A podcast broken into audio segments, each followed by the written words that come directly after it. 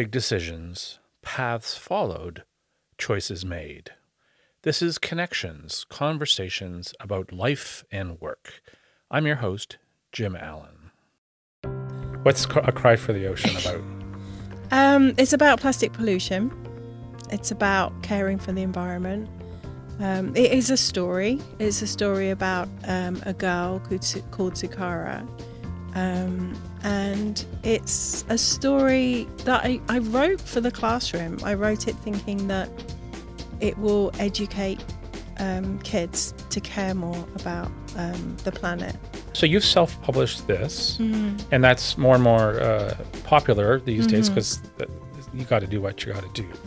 Uh, are there advantages to self-publishing? What are the, I guess, disadvantages mm. to self-publishing? Um, well, a huge advantage is time. It, it can take three years to make a picture book through a big publishing company, and they pre-order it from China months in advance, and they get huge discounts because of how they order um, and pay for the publishing.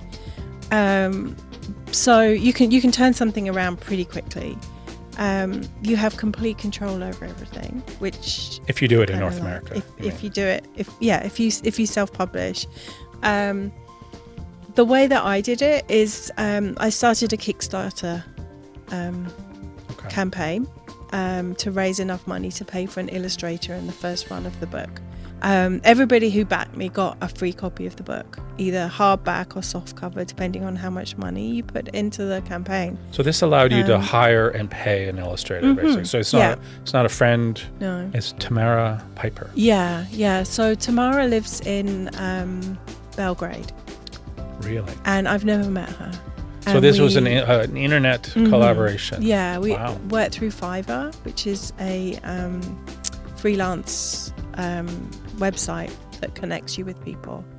Wow. Um, so I sent her the story, um, and she sent me. Um, first of all, she sent me a picture of Sukara, um, and then I kind of sent her back some some suggestions. Some notes. Um, yeah, and then I sent her. Then she started working on the whole story, and I absolutely love this process. It was like Christmas every day that I'd open up these pictures. I was like, it's so beautiful. And so your story's coming to life. It was, it was, and, and I just think there's something about the way she draws people and, and especially with the cover, the way these two characters are connecting with each other.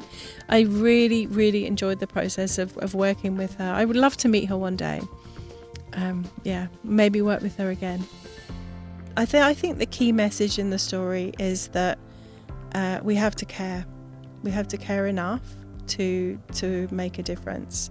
And we are still pouring plastic into our world.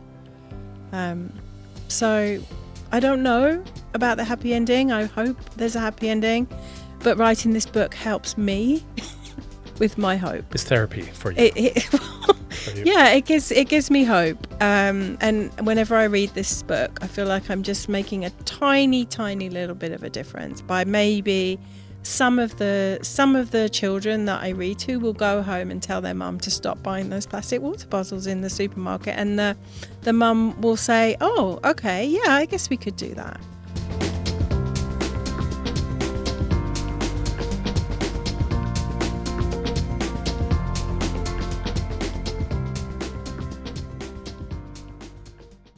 Thanks for listening. If you have a comment or if you want to be on the show, send me an email at connectionsvideopod at gmail.com. And please subscribe.